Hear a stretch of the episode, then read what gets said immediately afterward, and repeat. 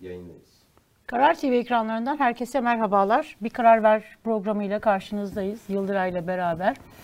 Birazdan CHP sözcüsü Faik Öztrak bizlerle birlikte olacak. Kendisine bağlanacağız Ankara'dan. Önemli bir gün. Siyaset böyle ısınmaya başladı. Silivri'den kar geliyor ama kar yağışı başlamış oralarda. Öyle mi? Evet, öyle duydum eğer doğruysa. Ama Silivri'den kar bu tarafa doğru geliyor. Ankara'nın sıcaklığı da buraya doğru geliyor. Bütün Türkiye'yi Ankara'nın estirdiği sıcaklık ısıtacak gibi. Evet. Yani fiili olarak seçim sürecine girdik herhalde, değil mi artık? Evet. Bugün Ankara'da önemli bir gün yaşanacak. Evet. Ekrem İmamoğlu CHP grup toplantısına katılacak. Yıldıray, bunu söyleyeceğiz ama. Yani bunu söylememiz lazım. Dün burada bunu sen söyledin. Hı hı.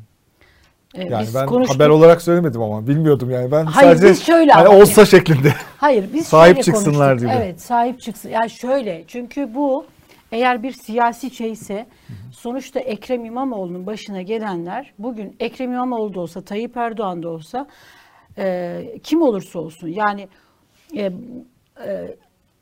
hukuksuzluğun şeyi yoktur. Yani hukuk mağdurunun kimliği, siyaseti, ideolojisi, inancı bunlar olmaz. Yani hukuksuzluk hukuksuzluktur.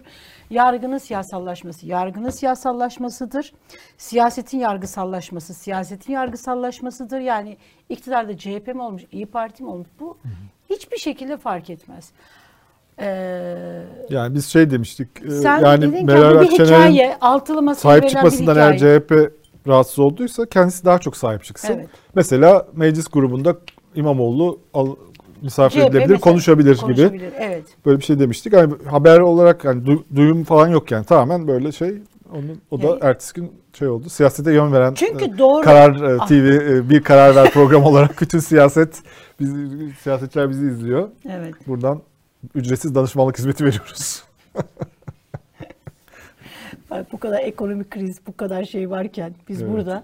Ücretsiz olur mu diyorsun bu iş? Herkes tweet atan bile para alıyor biliyorsun. Öyle bir dönemdeyiz. Ama yani. Bunu hiç kez şey yapmadık yani. Yaşanıyor. Şöyle bazen böyle yaptığımız ironileri de bu fikir yani aslında biz kafa buluyoruz ama bulduğumuz kafalarda bazen böyle hani bu güzel fikirmiş deyip anlayamıyorlar. Evet, ironiden söylemiştin öyle bir şey daha önce. Mesela şeyi söylemiştim ya ben.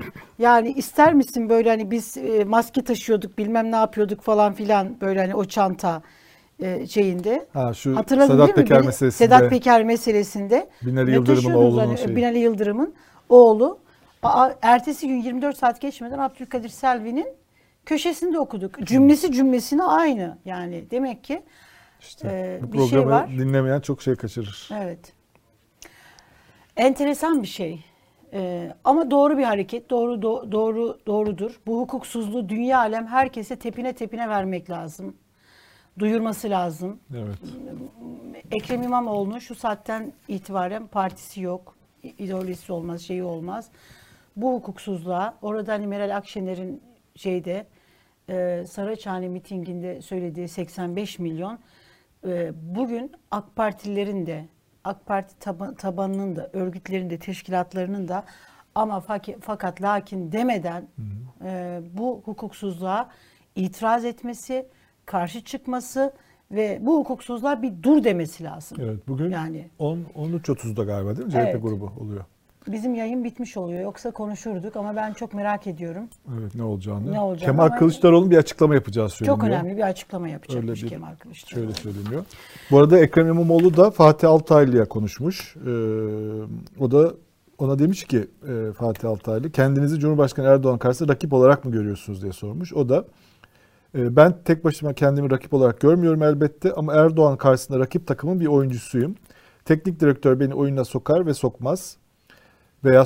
Ona ben karar vermeyeceğim ama oyuna girme ihtimali olan bir oyuncuyum. Ve işin güzeli bugün bizim takımda oyuna girme ve sonuç değiştirmeye aday o kapasitede pek çok oyuncu var artık. Dün sayamazdınız bu oyuncuları. Bugün ise pek çok oyuncumuz var. Rakibe gol atabilecek. Bu zenginlik artık muhalefet tarafında var. Tek seçeneğe mahkum olan iktidar tarafı artık muhalefet değil. Benim söylemek istediğim şu, rakibin oyuna girme ve skoru değiştirme gücüne sahip oyuncularından biri maç öncesi yolda maça gelirken ve üstelik oyuna girip girmeyeceği bile belli değilken sakatlamasınlar diyor. Yolda otomobille çarpıp oyun dışı bırakmayı içlerine sindiriyorlar mı diyor. sindiremiyorlar mı? Bunu söylesinler. Rakibin bir oyuncusunu saha dışına sakatlayıp oyun dışı bırakmayı doğru buluyorlar mı, bulmuyorlar mı? Mertçe bir mücadele istiyorlar mı, istemiyorlar mı? Tam fikirlerini duymak istiyorum diyor. Tabii ki diyor kendimi aday gibi görmek gibi bir hadsizlik içinde değilim ama takımın sahaya çıkarabileceği bir oyuncusuyum. Bu net diyor. Evet. Gayet güzel konuşmuş ya. Gayet güzel. Yani bu şimdi bir böyle şey de var ya bir Kılıçdaroğlu'na böyle sanki hani işi gücü bırakmış bir grup var. Hani muhalefet Kılıçdaroğlu'na diyorlar şu anda. Ülke 6 ay sonra seçime gidiyor. Onlar kararı veren iktidar. Herkes bunu biliyor. Ama bütün taşlar Kılıçdaroğlu'na gidiyor. Yani şimdi Kılıçdaroğlu diye aday olmadı. Ama bir şey söyleyeyim. CHP, İYİ Parti, bir sürü böyle sosyal medyadaki bir takım insanlar. Yani diyelim ki İmamoğlu aday oldu. Kılıçdaroğlu genel başkan olmayacak mı? CHP genel başkan olarak seçime girmeyecek mi? Yani bu kadar çok laf söyledikten sonra yani nasıl olacak bu? Hiç bunları düşünmüyorlar ya. Çok acayip bir şey kafa bu. CHP böyle herkes değil. Tabii ki çok sağduyulu ve çok kıymetli isimler var ama CHP böyle teşkilatlarında, CHP böyle hani örgütünde tuhaf bir şey var. Bir türlü böyle sular durulmak bilmiyor. Yani birisi ön plana çıkınca azıcık hemen içeride bir şeyler kaynıyor ve CHP'nin başına bu lider olsun arayışı. Ya bir türlü böyle bir lider arayışı durmuyor CHP'nin içerisinde. Şey vardı, Minyonlar diye bir çizgi film vardı. İzledin mi bilmiyorum.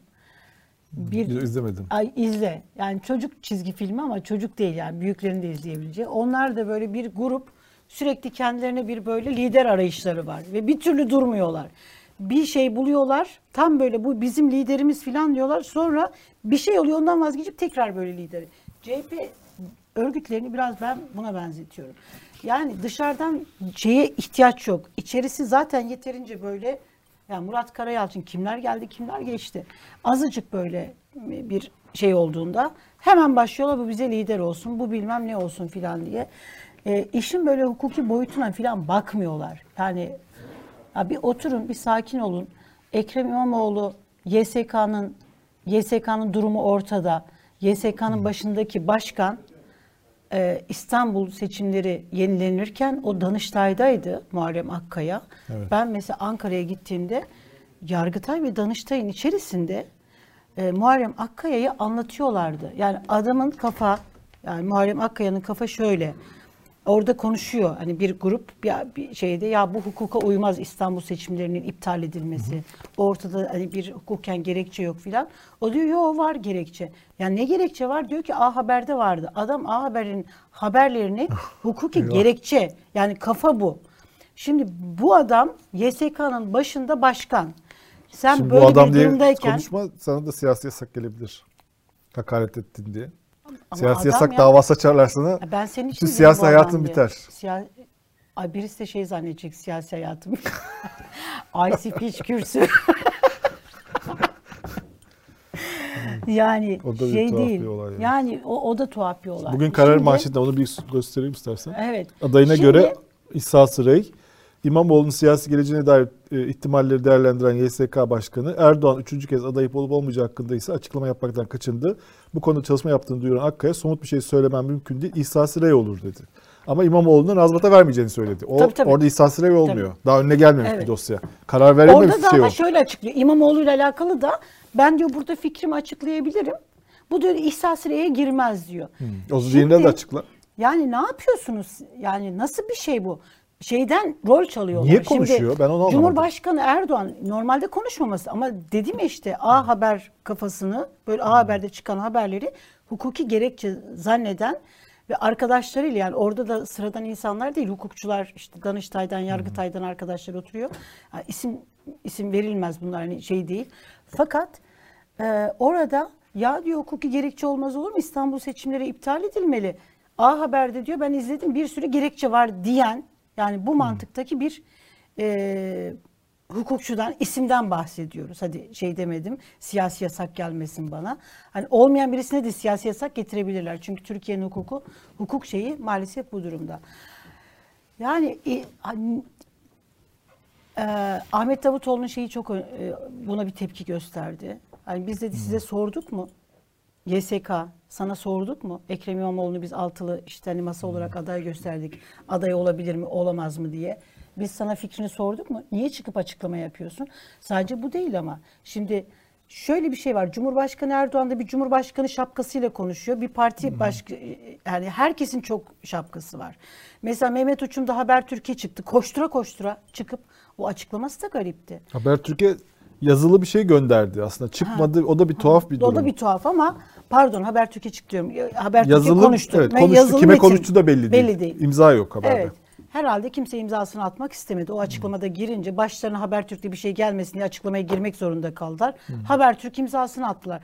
Yani ülkenin bu da acayip, hani bu da bir tuhaf durum. Tuhaf, evet. Şimdi Mehmet Uçum çıkıyor, diyor ki istinafta Yargıtay'da diyor genel mahkemenin kararını muhtemelen onay. Evet. Şimdi sen Cumhurbaşkanı, evet, hukuk politikaları başkanı. Cumhurbaşkanlığı bu başımıza bu ucube sistemi bela eden, yani bu sistemin baş mimarlarından birisi Mehmet Uçum. Şimdi Mehmet Uçum hukukçu değil. Yani bir Adem Sözüer gibi çıksa. Avukat Mehmet Uçum. Normal avukat olarak çıksa, hiçbir böyle Cumhurbaşkanlığında bir yetkisi bir şeyi olmasa, çıksa hukukçu olarak konuşabilirsin kardeşim. Bir hukuki yorum yaparsın hukukçu kimliğinde. Ama sen Cumhurbaşkanı başdanışmanısın. Cumhurbaşkanı senin atıyor oradaki HSK üyelerini. Evet. Evet, senin yetkinin ne olduğu ortada. Senin parti içerisinde, yani Cumhurbaşkanlığı içerisinde Beştepe'deki etkin, yetkin, kimlere neler, yani gücün ortada. Sen çıkıyorsun, diyorsun ki bu diyorsun karar onaylanacak. Yerel istinaf ne düşün? İstinaf şimdi çıkıp da aksi bir karar verebilir mi? Yargıtay 4 ceza bunun hilafına bir karar verebilir mi? Veremez yani. Çünkü niye çıkıyorsun sen, açıklama yapıyorsun? Onun komisyon başkanı olduğu Cumhurbaşkanlığı atıyor. TSK üyeliği, evet, değil mi artık? Tabii. Şimdi bu durumda çıkıyor. Ondan sonra Mehmet Uçum da şunu çıkıp söyleyebilir. Ben hukukçu kimliğimle çıktım, konuştum diyebilir. Yani bu kadar böyle tuhaf bir durumla karşı karşıyayız. Türkiye hiç böyle bir durumda olmamıştı Yıldıray. Acayip bir şey. Bu arada dün Kılıçdaroğlu da bir grup gazeteciyle bir araya geldi ve orada da ilginç açıklamalar var. Bu Akşener-Kılıçdaroğlu meselesiyle ilgili bayağı açık konuşmuş. Bir soru sorulmuş. Siyasi centilmenlik açısından başka bir partinin belediye başkanını aday olabileceği yönünde açıklama yapmasını, biraz soru şey. Siyasi centilmenlik açısından nasıl değerlendiriyorsunuz? O da demiş ki bir parti başka bir partinin iç işlerine karışmamalı. Doğru. Her partinin kendi kuralları vardır. Her partinin kendi iradesi ve kurulları vardır. Her parti kendi içinde değerlendirmesi yapar. Bir sorun varsa işin doğrusu budur demiş. Bir de bize doğru, kral değil kural lazım demiş. O çok güzel. Çoklu aday meselesi, şimdi şu anda böyle bir şey gündemde biliyorsun. Evet. Çoklu aday. Yani herhalde böyle bir karar hükümet, yani iktidar bu kararı alırken hayallerini süsleyen şey çoklu aday olmalı. Yani çoklu adaya olsa ne kadar şahane olur. Çünkü çoklu aday demek Erdoğan'ın kazanması demek yani. Tabii. Yani altılı masanın çökmesi. Çünkü bugün yine sen galiba kararda yapmıştın, not almıştın. Bütün altılı masa dağılıyor diye, değil mi? Bütün iktidar evet. Var, Erdoğan'ın gündeminde altılı masa. Bundan sonra herhalde Cumhurbaşkanı Erdoğan'dan günde 3 kez duyacağız biz. Altılı masa çöküyor, dağıldı, dağılıyor. Bunu duyacağız. Herhalde 40 kere söylerlerse ya da 4444 kez çekerlerse bunu kabul olacaklarını düşünüyor. Siyasi yarış olur yani bunlar. Fakat ben almıştım Yıldıray. Şu YSK konusunu konuştuk ya. Evet. Şimdi YSK başkanı diyor ki Cumhurbaşkanı Erdoğan adaylığıyla alakalı, diyor ki ben bu konuyla alakalı bir araştırma yaptırdım arkadaşlarıma, diyor. Böyle bir tartışma var. Böyle bir araştırma yaptırdım. Genel kanaatimde söylüyorum. Genel kanaatinin zaten Muharrem Akkaya'nın ne olduğunu biz biliyoruz. Yani biz derken kamuoyu. Kafası birazcık olan, birazcık bu işleri, yargının ne durumda olduğunu gören herkes YSK başkanının bu konudaki ihsası, reyinin ne olacağını biliyor. Fakat bir gariplik, Yeni Şafak gazetesi de buna, YSK'ya karşı çıkmış. Bir alınganlık göstermiş. Diyor ki Yeni Şafak'ta, ortada diyor böyle bir tartışma yokken Muharrem Akkaya'yı herhalde CHP'nin YSK'ya gönderdiği üye falan mı zannettiler? Böyle bir kafa karışıklığı yaşamış. Rahat olun. Hiç böyle muhalefetle alakası yok Muharrem Akkaya'nın. Sonuna kadar böyle iktidara yakın birisi. şey söylüyor, diyor ki bu diyor muhalefetin tartışması, bunu diyor gündeme getirip böyle bir araştırmayı neden yaptırdıysa sebebini açıklasın diyor. Yani buradan böyle kötü bir karar çıkmaz. Bakayım yani. Merak ettim. Evet, YSK ve bunu da bir AK Partili yetkiliye dayanarak söylemiş. Ha. İsmini açıklamak istemeyen bir AK Parti yetkilisi. Oysa ki böyle durumlarda evet, AK Partili yetkililer höldür höldür böyle adlarının açıklanmasını isterler. Niye ismini gizlemiş? Ben bunu anlayamadım. Yani. Çünkü bir açıklamada bir şey de var çünkü. İkinci gün bir açıklama daha yaptı. YSK Başkanı Cumhurbaşkanı adaylığıyla ilgili diyor ki ben... İşte onu diyor. Devamında da bir laf var. Yani şimdi tam açıklamayı bulamadım. Yok şöyle, işte Cumhurbaşkanı'nın adaylığıyla alakalı... Başka bir şey de olabilir gibi bir şey diyor. Onu okudun mu? Öyle bir şey de var orada. Bir dakika onu bulayım. Yani... yani başka bir formül de bulunabilir manasına gelen YSK Başkanı. Böyle bir tartışma var diyor. Ben diyor arkadaşlarıma söyledim, evet, çalışma yaptırdım. Çalışma yaptırdı diyor. Ondan sonra başka bir türlü olabilir diyenler de var. Ben diyor bu konudaki genel kanaatim oluştu. Oluştu, evet. Ha, genel kanaatim oluştu. Fakat bu genel kanaatimi söylemem diyor. İhsası rey olur diyor. İşte sonrasında bir laf daha var. Orada da ben şey gibi algılıyorum onu. Bunun yani pardon YSK Başkanı'nın kanaati sen de Yeni Şafak gibi anlamışsın. Hayır. Olumsuz kanaati var gibi. Yok hayır işte ben de onu söylüyorum. Hayır olumsuz ama bunu söylemiyor. Olumsuz değil de o sorudan diyor ki yani bir şekilde bunu çözecekler diyor. Oradan da ben şeyi anlıyorum. Hani bir şey var ya seçim meclis seçime karar verirse. Ama hukukçular burada. Meclis seçime karar verirse evet, Cumhurbaşkanı ikinci şey olmuyor. Belki de iktidarın böyle bir formülü olabilir. Ya şöyle evet onu söylüyordur ama olumsuz bir karar çıkmaz Muharrem Akkaya'dan. Açık ve net yani bunu burada söyleyelim. Bak günü geldiğinde evet, tekrar biz demiştik bunu tartışmıştık diyeceğiz. Orada Muharrem Akkaya'dan yani birazcık tanıyorsam ben bu beyefendiyi oradan asla ve kata olumsuz bir şey çıkmaz. YSK'dan da olumsuz bir fikir çıkmaması için bütün önlemlerini böyle hani evet, kurşun hiçbir yerden sekmesin diye gerekenleri yapar. Bak tam cümle şöyleymiş. Ancak ben kendime göre bir çalışma yaptırdım. Kurul öneriyle paylaşmadım. Konu YSK gelir gelmez bakacağız. Belki aday olmaz. Belki başka bir şey olur diyor. Cumhurbaşkanı resmi adayla başvurmadan bu konuyu değerlendirmiyoruz. Evet. Ne demek belki başka bir şey olur? O cümlede bir şey yok ama. Öyle yani mi? Yok hayır. Oradan cümlede, bir şey çıkmaz diyorsun. Yok hayır. Anladım. O böyle Mehmet Uçum'un ben fazla diyor ya. Yok hayır. Mehmet Uçum diyor ya muhtemelen diyor yargı süreci devam ediyor. Ha, onun gibi elbette şey, bu kararı Yargıtay verecek işte üst mahkemeye verecek. Muhtemelen böyle çıkabilir. Bu Binali Yıldırım'ın da şeyine benziyor. İşte hani şey vardı Deniz Yücel'in serbest kalacağını ümit ediyorum, bekliyorum falan. Bu bunun gibi. Yani evet, orada ufak kendilerini koruma altına alacak böyle hani şeyleri söyleyeyim. O kadar önemli değil Yıldıray. Yani fakat böyle bir tartışma var yani olur mu olmaz mı? Hukukçular burada tamamıyla ikiye ayrılmış kısımdalar. Hani tamamıyla bütün şeyler. Bir de mesela o tartışma o kadar önemli evet, değil. Cumhuriyet'te mesela bu Kılıçdaroğlu'nun açıklamasını veriş şekli de ilginç. 6 maddeyle siyaset ayarı diyor. Kılıçdaroğlu'nun açıklamaları vermiş. Burada da İyi Parti iç içine karışmadık diyor. Yani bu İyi Parti CHP meselesinde bir şey olması lazım. Yani ya bir anlaşma olacak ya bir kırılmaya doğru gidecek bu. Yani burada İç işlerine evet, karışmadık herhalde. Kazanacak aday vurgusu yapmak bir partinin iç işlerine karışmak değildir. Akşener mücadeleyi yok mu saysaydı diye açıklama yapmış. Evet. Ama biraz böyle hani... Burada bir gerilim var yani. Evet. Yok ama, herhalde evet, denilemez. Fakat buna. Cumhuriyet'teki asıl haberi ben şunu şey yaptım. Yani Cumhuriyetliğini yapmış gene. TRT'den tarikat yayını diye. TRT bir belgeseli imza atmış. 200'ü aşkın medresenin tanıtımı. Ya bu medreseler bu ülkenin medreseleri. TRT Kürdi bir de yani. Evet ondan sonra. Kürt medresesi diye bir şey var ya kaç bin yıllık yani şeyler var. Yani yapmayın bu kadarını yapmayın. Yani bu medreseler bu ülkenin kültürü, bu ülkenin gerçeği bunlarla alakalı bir belgeselin yapılmasına tarikat yayını diye manşetler atmayın. Sizin bu kafanız böyle olduğu müddetçe Türkiye'de hiçbir şey düzene girmez maalesef. Bir de bu İmamoğlu'nun yani, şeyini gördün mü? Neydi? Google eski meselesi. Onu ben anlayamadım Yıldıray. Yani, ben de dün akşam girdim. Evet. Şey, öyle çıkıyor. Öyle çıkıyordu. Yani sonradan açıkladılar da böyle bir tuhaf bir rüzgar estirildi. Böyle ya bu Google'la bunun alakası... Yani Google niye Ekrem İmamoğlu'nu görevden almak istesin? Yani Google'a ne? Olay yani şöyle, Wikipedia'yı esas alıyor. Yani insanlarla ilgili biyografilerinde Google Wikipedia'yı esas alıyor. Wikipedia'da şöyle çalışan bir sistem. Dünyada binlerce Wikipedia yazarı, editörü diye bir şey var. Yani bir sürü insan hani orada editör oluyor. Çeşitli konumlar var ve maddelere, yani mesela diyelim Elif Çakır maddesine, giriş maddesine o editörler istediğini yazabiliyorlar. Sonra başkası itiraz ediyor.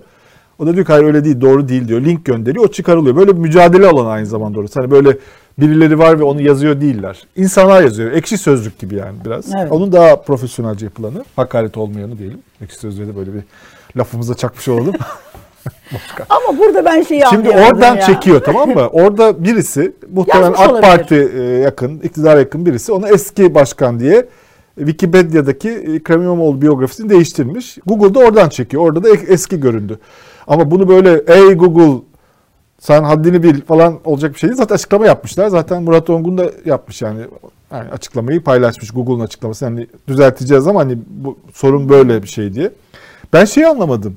Ekrem İmamoğlu mu? I speech kürsü ne demek? Yani ne demek olduğunu anladım da. Senin yani, İngilizcen iyi.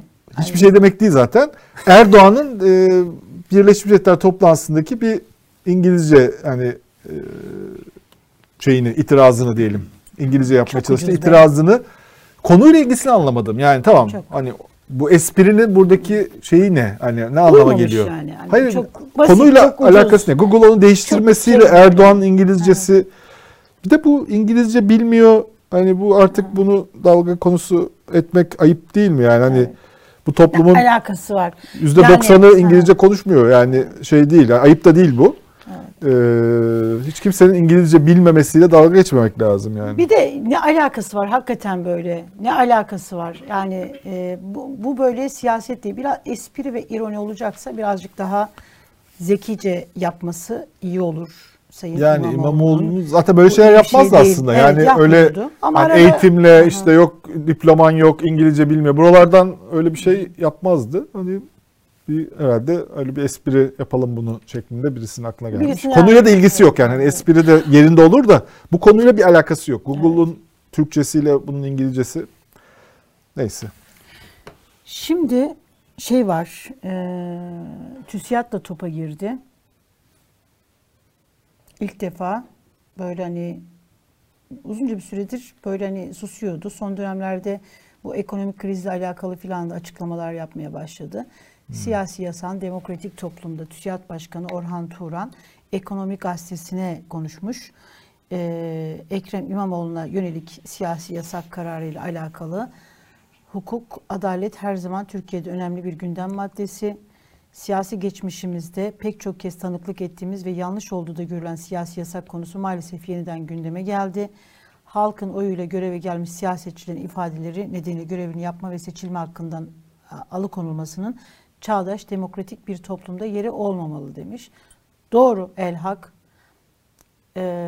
Ama TÜSİAD mesela hani biz hukuku, demokrasiyi ancak şöyle içselleştirebiliriz. Bunlar çok güzel şeyler fakat diyelim ki en sevmediğiniz, siyaseten karşı olduğunuz, ideolojik olarak asla yan yana durmayacağınız, birisinin başına da bir siyasetçinin başına da bu geldiğinde aynı kararlılıkla, aynı böyle şeyle bu açıklamalar yapılmalı. Yani sevsek de sevmesek de. Yani bunu sevmek, yakın olmakla alakası yok. Türkiye'nin zaten sorunu bu. Biz böyle hani demokrasiye, kendimize göre demokrasi, kendimize göre hukuk, kendimize göre yargı, kendimize göre adalet, bizler ve onlar ayrımını kaldırmadan bunları bir hukuksuzluğa karşı çıkabiliyorsak aynı kararlılıkla Türkiye o zaman düzelir. Evet. Yani bunları da şey yapmak lazım. Bu arada lazım. Dün burada yani o sırada şey yapamadım. Bir ısrarla bir şeyde yorumda birisi işte şöyle şeyler yazdı yani. Böyle bir yani sadece o olduğu için değil de böyle düşünen insanlar da var. İşte hani bizim adlarımızı da söyleyerek işte bunlar diyor iktidardan diyor ileride hani iktidar değişecek ve bunlar şey olacaksa yine yani nemalanacaksa Yani ben Erdoğan'a oy veririm, ben bunlara oy vermem, bilmem ne. Git ver. Hayır, şey olarak şeyi anlamadım. Yani tam olarak bazı insanlar galiba şöyle düşünüyorlar. Yani bir iktidar değişikliği olacak ve bugün mesela iktidarı destekleyen ya da onların hoşuna gitmeyen fikirleri savunan insanlar susacaklar, evlerine oturacaklar. Bunu mu zannediyorlar? Böyle bir hayalleri mi var yani? Türkiye hayalleri bu mu? Herkes konuşacak. Kusura bakmayın da herkes konuşacak. Kimse hiç kimseden herhangi bir bu iktidardan bir şey beklemediğimiz gibi gelecek iktidardan da herhangi bir şey beklemiyoruz. Sadece mesleğimizi yapmak için özgür bir ortam istiyoruz. Eleştirdiğimizde karşımızda polis, siyasetçi görmek istemiyoruz. Yani böyle evet, parmak sallayan siyasetçi ve polis ve hakim, savcı görmek istemiyoruz. Fikirlerimizi ifade ettiğimizde troll orduları görmek istemiyoruz karşımızda. Evet. Sadece mesleğimizi yapmak, gazetecilik yapmak, fikirlerimizi yazabilmek açıkça, herkes eleştirebilme hakkımızı kullanabilmek, istediğimiz davalar için, meseleler için evet, mücadele etme hakkı verilmesini istiyoruz. Onun dışında hiç herhangi bir iktidardan, gelecek şu ankinden ya da gelecek iktidardan, kimin olduğu önemli değil, herhangi bir şey beklemiyoruz. O yüzden böyle bir Türkiye hayaliniz varsa yani... Herkes konuşuyor. Hani en nefret ettiğiniz insanlar var ya şu anda mesela iktidar medyasını izliyorsunuz. Onların da konuştuğu bir Türkiye olacak tabii ki. Herkes konuşacak. Öyle bunlar utanacak ve evlerine gidecek diye bir... O zaman otoriterlik olur zaten. Senin kafandaki şey otoriterlik zaten. Sen şu ankinin tam tersini istiyorsun. O olmayacak yani. En azından 5-6 yıl olmaz yani. Bu iktidar giderse yerine gelecek iktidar en azından bence 3-5 yıl bir özgürlük ortamı. Ondan sonrası Allah kerim. Yani Türkiye'de hiç kimseye güvenilmez. O yüzden hani bunu da küçük bir şerh olarak düşmüş olayım. Ya bunu herhalde sürekli böyle bir hatırlatma yapmamız gerekiyor. Yani burada biz böyle hani bir yanlış gördüğümüzde hiç çekinmeden bunu ama düşmanca yapmıyoruz. Yanlışları söylüyoruz.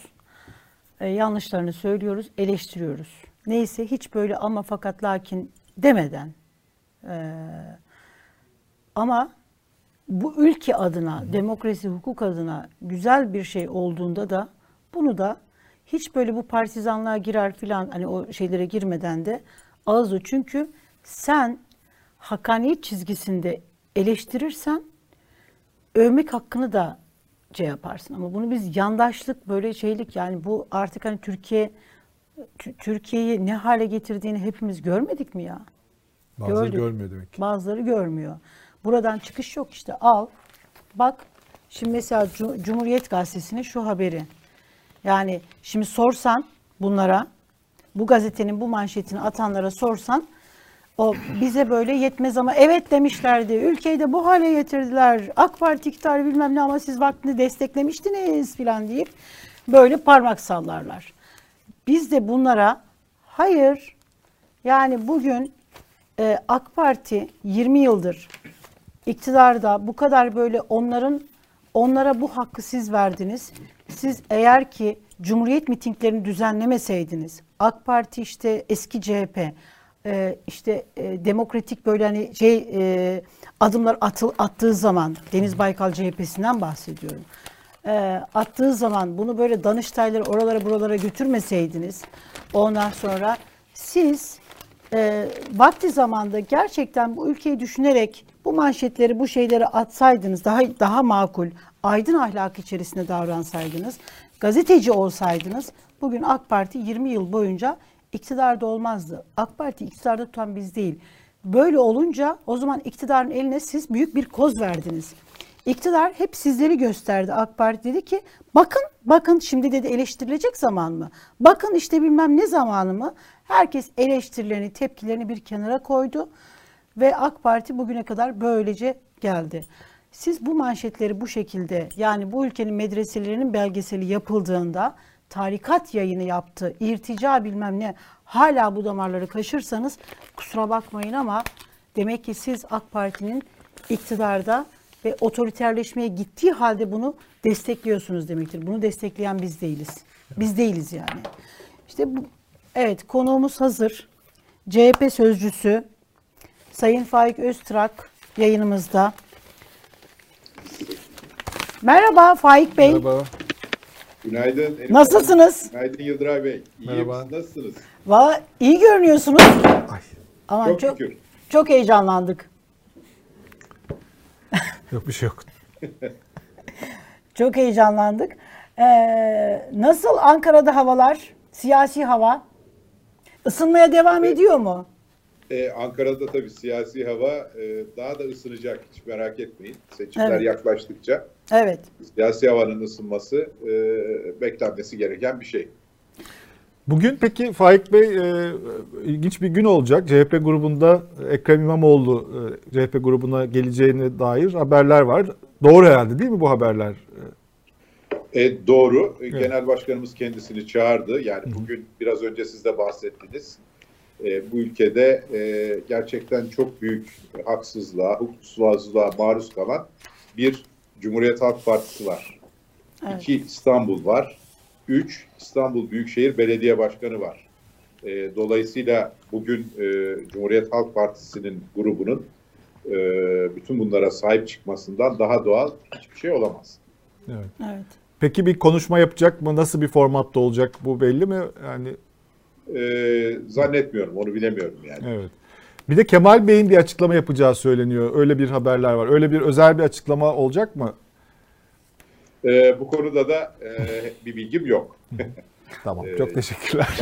Kemal Bey'in grupta yaptığı her konuşma ilginçtir. Her zaman çok önemli. Genel Başkanımız çok önemli hususları orada dile getirir. Evet. Evet. Şimdi siz böyle dün değil evvelsi gün müydü? Ankara'da yine Ankara gazetecileri bir araya geldiniz. Şimdi bizler için gazeteciler açısından biz mesela ilk kez size sormuş olacağız ama size belki 20. kez sorulmuş olacak. Siz de biraz yorulmuş gözüküyorsunuz ama hep aynı soruyu soruyorsunuz dediniz ama ben bunu göze alarak tekrar sormak istiyorum. Şimdi Ekrem İmamoğlu'na verilen siyasi yasak kararı, yani ceza, bu bunun hukuki ve siyasi sonuçları tabii ki var. Yani bir hukuki boyutu var, bir de siyasi boyutu var. Altılı Masa'nın Cumhurbaşkanlığı adaylık sürecini nasıl etkileyecek? En sevmediğiniz sorudan başladım. Şimdi Altılı Masa'nın adaylık süreciyle ilgili süreci bildiğiniz gibi yolunda ilerliyor. Evet. Ne zaman Cumhurbaşkanı adayı açıklanacak, ondan önce neler yapılacak, bunu defalarca anlattık ama bir daha anlatayım. Yol haritası belirlenecek. Ondan sonra hükümet programı ortaya çıkacak. Arkasından da Cumhurbaşkanı adayı en uygun zamanda, Altılı Masa'nın en fazla işine gelen zamanda, en uygun zamanda açıklanacak. Şimdi Elif Hanım, bir şeyi unutmayalım Yıldıray Bey. Bakın bu ülkedeki rejim normal bir rejim değil. Evet. Yani şu anda tamamen ülkede bir tek parti devleti rejimi var. İşte mülki idare partinin elinde, Cumhurbaşkanı'nın elinde, partinin genel başkanının elinde, bütün diğer istihbarat partinin genel başkanının elinde. Bütün bunlara baktığınız zaman dolayısıyla normal bir seçime de gitmiyor. Zaten normal bir seçime gitmediğimizde işte yaşadıklarımızda görüyoruz. Bu seçim aslında baktığınız zaman, bir kere dün de söyledim, altını tekrar çiziyorum. 2 adayın değil, 2 görüşün yarışacağı ve sonunda da sandıkta yeniden ülkenin güçlendirilmiş parlamenter rejime döneceği, yani bir rejim değişikliğinin sandıkta yapılacağı bir seçim. Evet.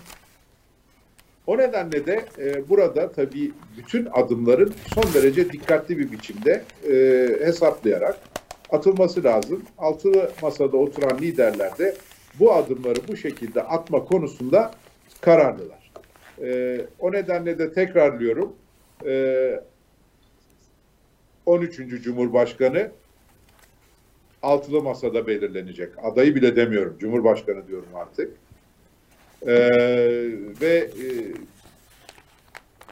Liderler kendilerine, yani stratejik olarak kendileri için en uygun olan zamanda Cumhurbaşkanı adayını açıklayacaklar.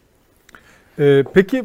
Dolayısıyla ben hep söylüyorum tabii, yorulmuyorum. Siz yoruldunuz diyorsunuz. bizi izlemeye devam edin diyor. Evet.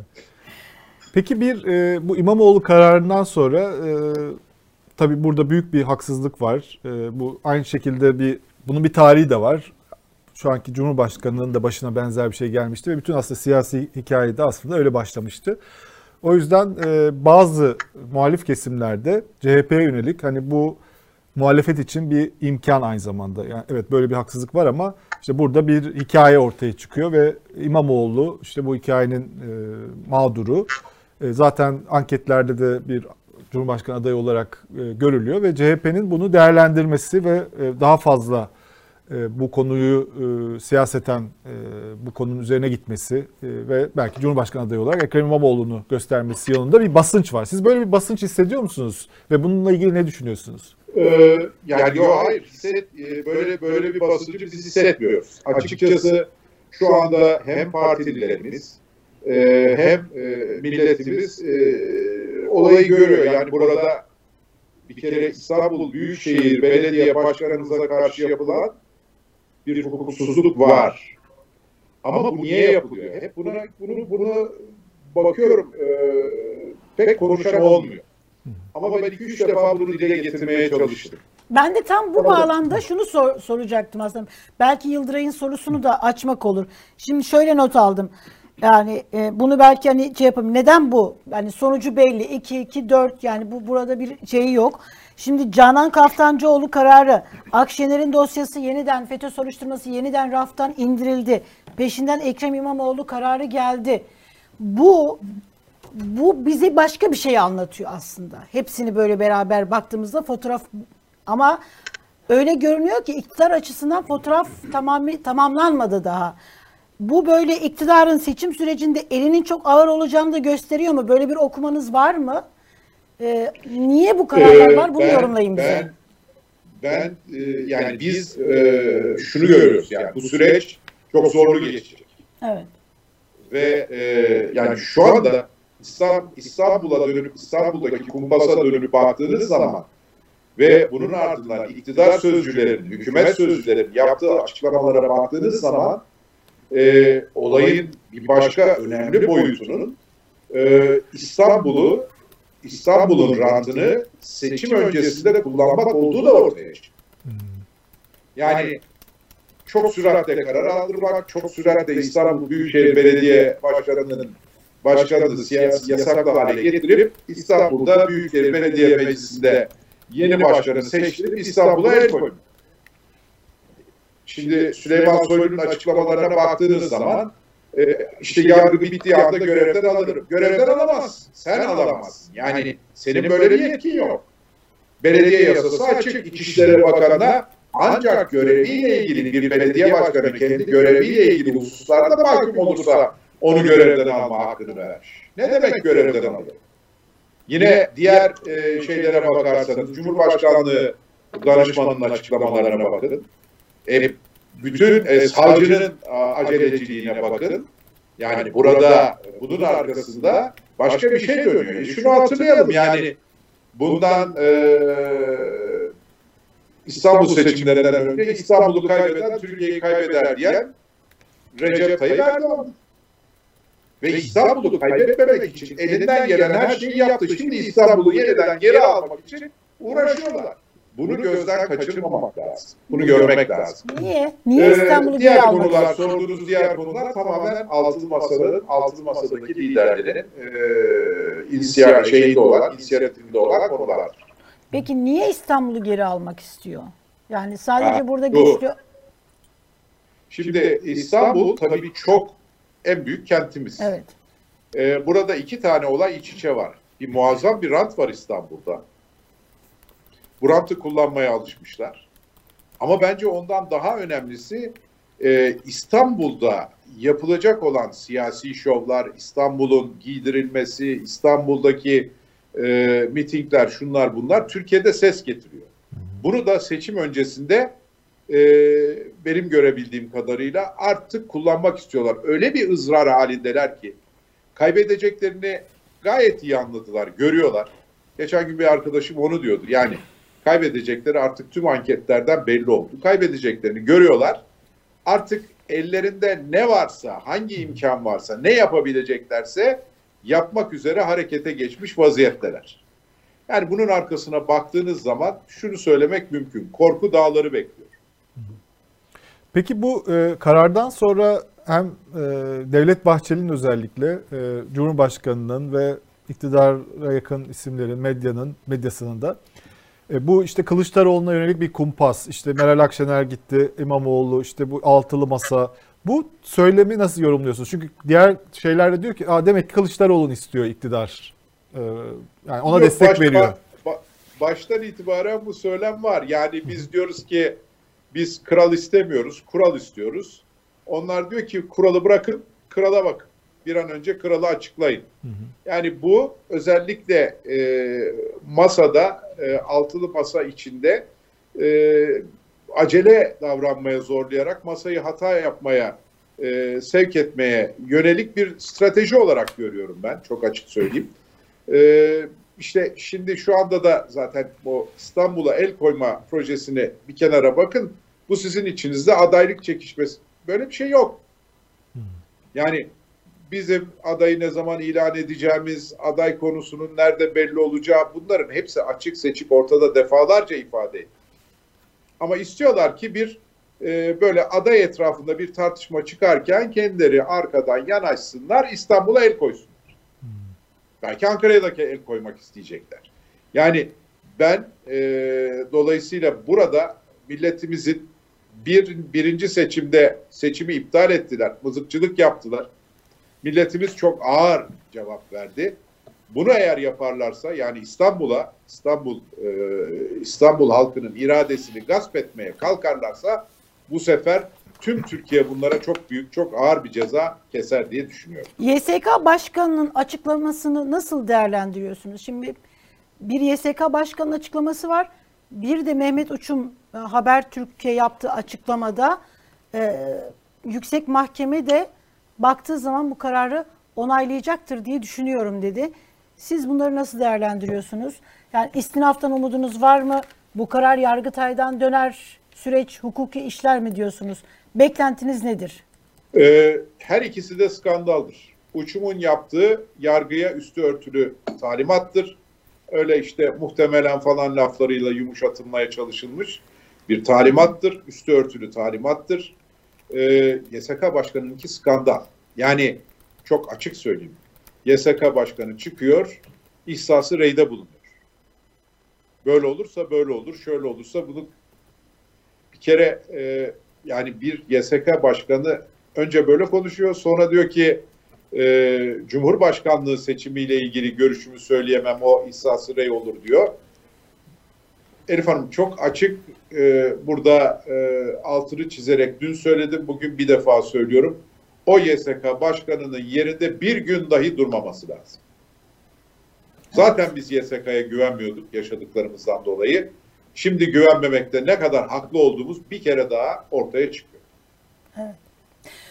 Bu adaylık mevzusunu konuşurken şimdi şeyi sormak istiyorum. Mesela Cumhurbaşkanlığı yani altılı masanın kimi aday göstereceğiyle alakalı mesela bir şey tartışması var. Yani seçilecek aday, seçilemeyecek aday tartışması var. Aday mesela Cumhurbaşkanı'nın karşısında adayın kim olduğu önemli mi?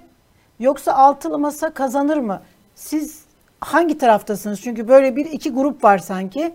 Hani aday önemli diyenler, masa kazanır diyenler. Siz olaya nasıl bakıyorsunuz? Bir de masanın masanın paydaşlarından bir tarafın özellikle seçilecek aday böyle hani söylemini devamlı gündemde tutmasını nasıl değerlendiriyorsunuz? Şimdi Elif Hanım zaman zaman siz de dile getiriyorsunuz. Yıldıray Bey de dile getiriyor. Yani burada önemli olan üzerinde esas durulması gereken Türkiye'yi selametle evet, parlamenter demokrasiye taşıyacak kişinin Cumhurbaşkanı olmasıdır. Evet. Düşünün, son derece yani sınırsız yetkilerle seçileceksiniz. Ve bu adeta sınırsız yetkilerinizi size verilen bu yetkileri, bu yetkilerden vazgeçmek için kullanacaksınız.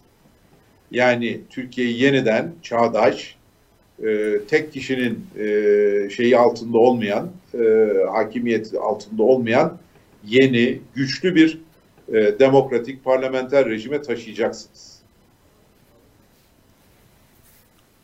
Bir kere her şeyden önce Türkiye'nin aradığı aday böyle biri olmalı. Bu olgunlukta bu yetkileri bu şekilde kullanacak ve selametle bu ülkeyi yeniden ülkeyi ilerletecek, bir parlamenter demokrasiye kavuşturacak feragatte bulunabilecek, bu bilgelikte bir insanı mutlaka seçmemiz gerekiyor. Diğer konuya gelince ben şunu söyleyeyim. Bu iş bitmiştir. Tekrar söylüyorum, 13. Cumhurbaşkanı Altılı Masa'nın adayı olacaktır. Burada bir... Yani burada ağırlıkla üzerinde durulması gereken mesele, kendisine yüklenecek misyonu en iyi kimin yapacağıdır. Kılıçdaroğlu'nun dün bir grup gazeteciyle görüşmesinde bir soruya verdiği cevap çok konuşuluyor. Tam bu söylediğiniz şey üzerine. Yani Meral Akşener'in iki belediye başkanının adaylığına evet diyebileceği açıklaması nasıl buluyorsunuz diye özetlenebilecek bir soru soruluyor. O da bir parti başka bir parti içlerine karışmamalı diyor. Böyle bir sorun var mı altılı masada, bu partiler arasında, CHP ve İYİ Parti arasında?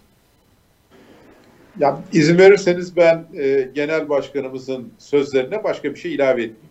Sözleri ortada genel başkanımızın. Tevhile de, yani adı nedir o, yorumlamaya da açık değil.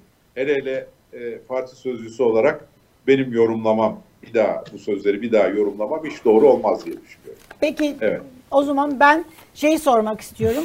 Kemal Kılıçdaroğlu ikinci kez masa isterse ben aday olmak isterim, aday olmak benim arzumdur dedi.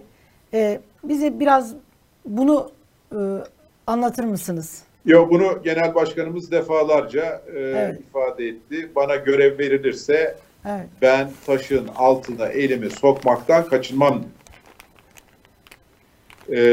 Ve bu görevi de açıkçası müktesebatı, geçmişteki şeyi, yetiştirilme biçimi, devlette almış olduğu görevler nedeniyle bu görevi de tabii ki bir hakkın yerine getirebilecek insan olarak ortaya çıkıyor.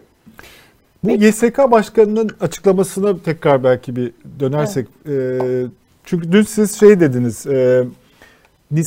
Nisan'a kadar her teklife tamam deriz. Yani seçim tekliflerine, erken seçim evet, tekliflerine. YSK Başkanı'nın, Cumhurbaşkanı'nın tekrar aday olma hakkı var mı?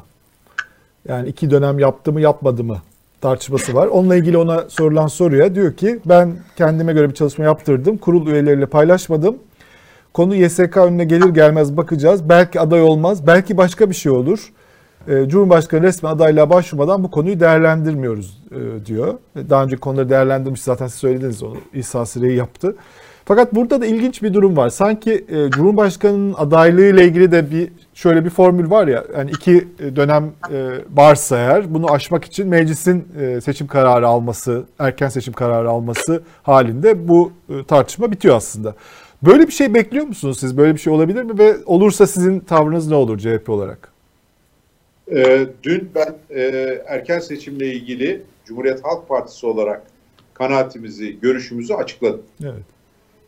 Yıldıray Bey, Nisan ayı başına kadar ilan edilecek her seçim tarihini erken seçim olarak görürüz ve bunda varız, hı hı, destekleriz. Ancak Nisan başından sonra getirilecek olan bir seçim tarihi açıkçası bir siyasi mühendisliğin devamıdır. Zaten o tarihten sonra yapılacak olan bir seçimde erken seçim olmaktan çok uzaktır. Bu çerçevede seçim kanunu da geçerli olacak değil mi? Bu çerçevede Cumhurbaşkanı'nın yetkisi var. Kendi göbeklerini kendileri keserler. Cumhurbaşkanı meclisi fesheder. Ondan sonra da seçime giderler. Evet. Ama tekrar ediyorum, Nisan başından önce getirilecek bir seçim tarihini erken seçim olarak biz destekleriz, bundan kaçmayız. Peki, Nisan tarihi bu seçim kanunuyla ilgili herhalde bir tarih değil mi? Seçim kanunu geçerli olmak. Öyle yani seçim kanununda son yapılan değişiklik bir siyaset mühendisliğidir. O yürürlüğe girdikten sonra artık kendi oyunlarını oynarlar. Anladım. Peki bu yeni hükümet sisteminde orayı çok bilemediğim için soruyorum. Şimdi bu diyelim ki meclis erken seçim kararı almadı. Meclise geldi ama Cumhurbaşkanı Erdoğan'ın yetkisi var mı ülkeyi seçime götürme? Yani meclisten çıkarsa... Meclisi feshedip seçime götürme yetkisi var. Yani o zaman CHP ya da İYİ Parti buna destek vermese bile meclise geldiğinde Erdoğan isterse yine de erken seçim kararı Nisan'dan önce alabilir. Tabii. Peki sizin beklentiniz var mı? Yani şöyle şeyler de söyleniyor. Yani bu yeni seçim kanunu, yani iktidar AK Parti yaptı tamam ama şu anda MHP'nin işine yaramıyor bu yeni seçim kanunuyla seçime girmek. Dolayısıyla eski seçim kanunu MHP'nin daha çok işine yarıyor. Dolayısıyla hem asgari ücrette işte hani düzeltmeler yapıp bunun etkisi çok da şey yapmadan hem de MHP'yi kurtarmak için erken seçim kararı alınabilir. Mart'ta, Nisan'da ülke seçime gidebilir deniliyor. Siz ne düşünüyorsunuz? Ülke ne zaman seçime gidecekse biz hazırız. Hiç burada en ufak bir beklentiniz var mı peki yok. Yani? Bir an önce seçime gidilmesinin de gerekli olduğunu görüyoruz. Çünkü iktidar artık yönetme kabiliyetini kaybetmiş derecede. Bu açık.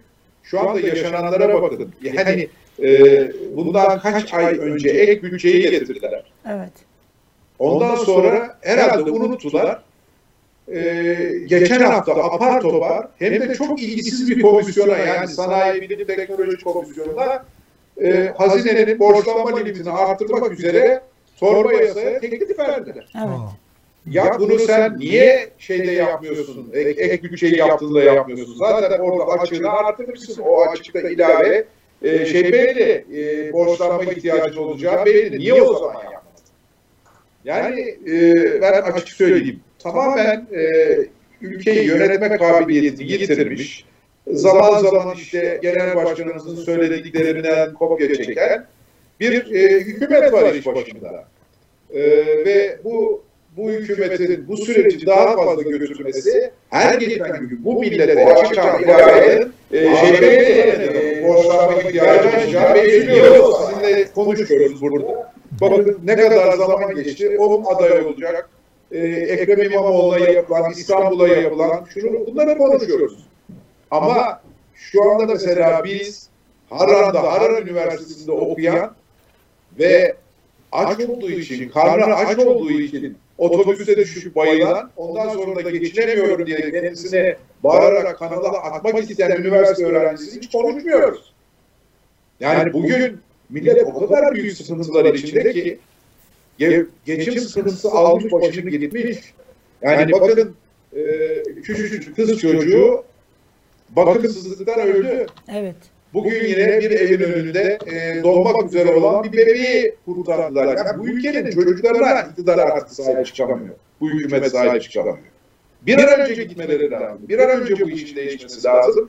Öyle giderse bu fatura her geçen gün biraz daha artıyor.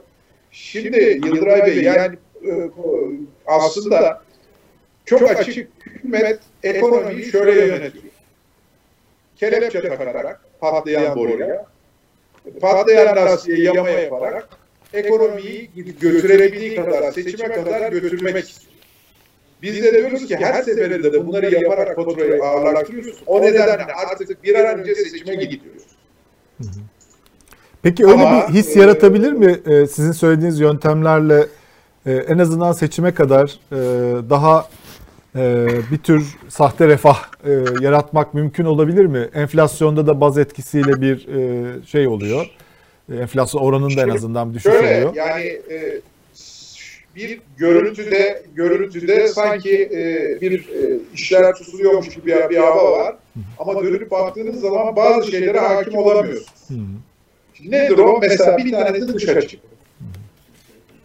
Geçen gün AK Parti Genel Başkanı olan Cumhurbaşkanı çıkmış, diyor ki ülkeyi diyor cari fazla vererek büyüttük. Böyle bir şey yok. Yani baktığınız zaman cari açığın düştüğü falan yok. Cari açık artmış. Dış ticaret açığı 100 milyar dolarla rekor kırmış. Ama Cumhurbaşkanı olan AK Parti Genel Başkanı bu işin farkında değil. Bakın özetlersek ben şunu söyleyeyim. Bunu da çok sık tekrarlar oldum bu lafı. Şöyle bir şey var. Kurt kışı geçirir ama yediği ayazı da unutmaz. Bu millet sadece bir kapris yüzünden, çok açık söylüyorum. Yani küresel sıkıntılar, şunlar bunlar hepsi var. Ama sadece ipe sapa gelmez bir iddia yüzünden. Faiz sebep, enflasyon sonuç iddiası yüzünden çok büyük bir darbe yedi. Geliri gitti. Tenceresi boşaldı. Türkiye dünyada enflasyon şampiyonu oldu. Bunu bu millet unutur mu? Bu hayat pahalılığını bu millet unutabilir mi? Baz etkisi dediniz biraz önce. Doğru, tabii ki artık şunu düşünüyor. Bir daha geçmişte o yaptığım büyüklükte bir hatayı artık yapmam. Bu nedenle geçmişteki kadar enflasyon olmaz. Enflasyon biraz daha az olur. Tamam, güzel. Böyle olur ama sonuçta vatandaşın elektrik faturası, su faturası, gaz faturası düşer mi? 2'ye katlanmış, 3'e katlanmış. Bunun altından nasıl kalkacak? %162 doğal gaz faturasındaki artış, insanlar ısınamıyor. Sonra bir de anlamadığım, yani o kadar kötü yönetiyorlar ki. Bakın dünyada gıda fiyatları düştü. Hatta krizden bu Rusya'nın Ukrayna'yı işgalinden önceki seviyelere kadar geriledi. Bizde nasıl? %102. Niye artmaya devam ediyor? Çünkü yönetmeyi bilmiyorlar. Çünkü yönetemiyorlar. Yönettiklerini zannediyorlar. Oradan Türk lirasının değerini tuttuk zannediyorlar. Faizleri tuttuk zannediyorlar. Ama başka yerden iş patlıyor. Siz faizleri düşük tuttuğunuz zaman, fakat bu enflasyon bu kadar yüksekken insanlar ellerine ne geçse tüketiyorlar. Tükettikçe cari açık büyüyor. Tükettikçe dış ticaret açığı büyüyor. Tükettikçe enflasyon azıyor. Siz bu işleri tuttuğunuzu zannediyorsunuz. Bir daha tekrarlıyorum. Evet. Bu kışı Türkiye her halükarda geçirir. Ama milletimiz yediği ayazı unutmaz. Ama şöyle diyenler de var. Yani mesela hani seçmen davranışı ile alakalı olarak bu da böyle sosyolojik bir gerçek gibi. Yani son 6 ayda eğer bir seçim döneminde mesela bir rahatlama varsa seçmen davranışını etkiler. Seçmen 6 ay öncesini çok da hatırlamaz.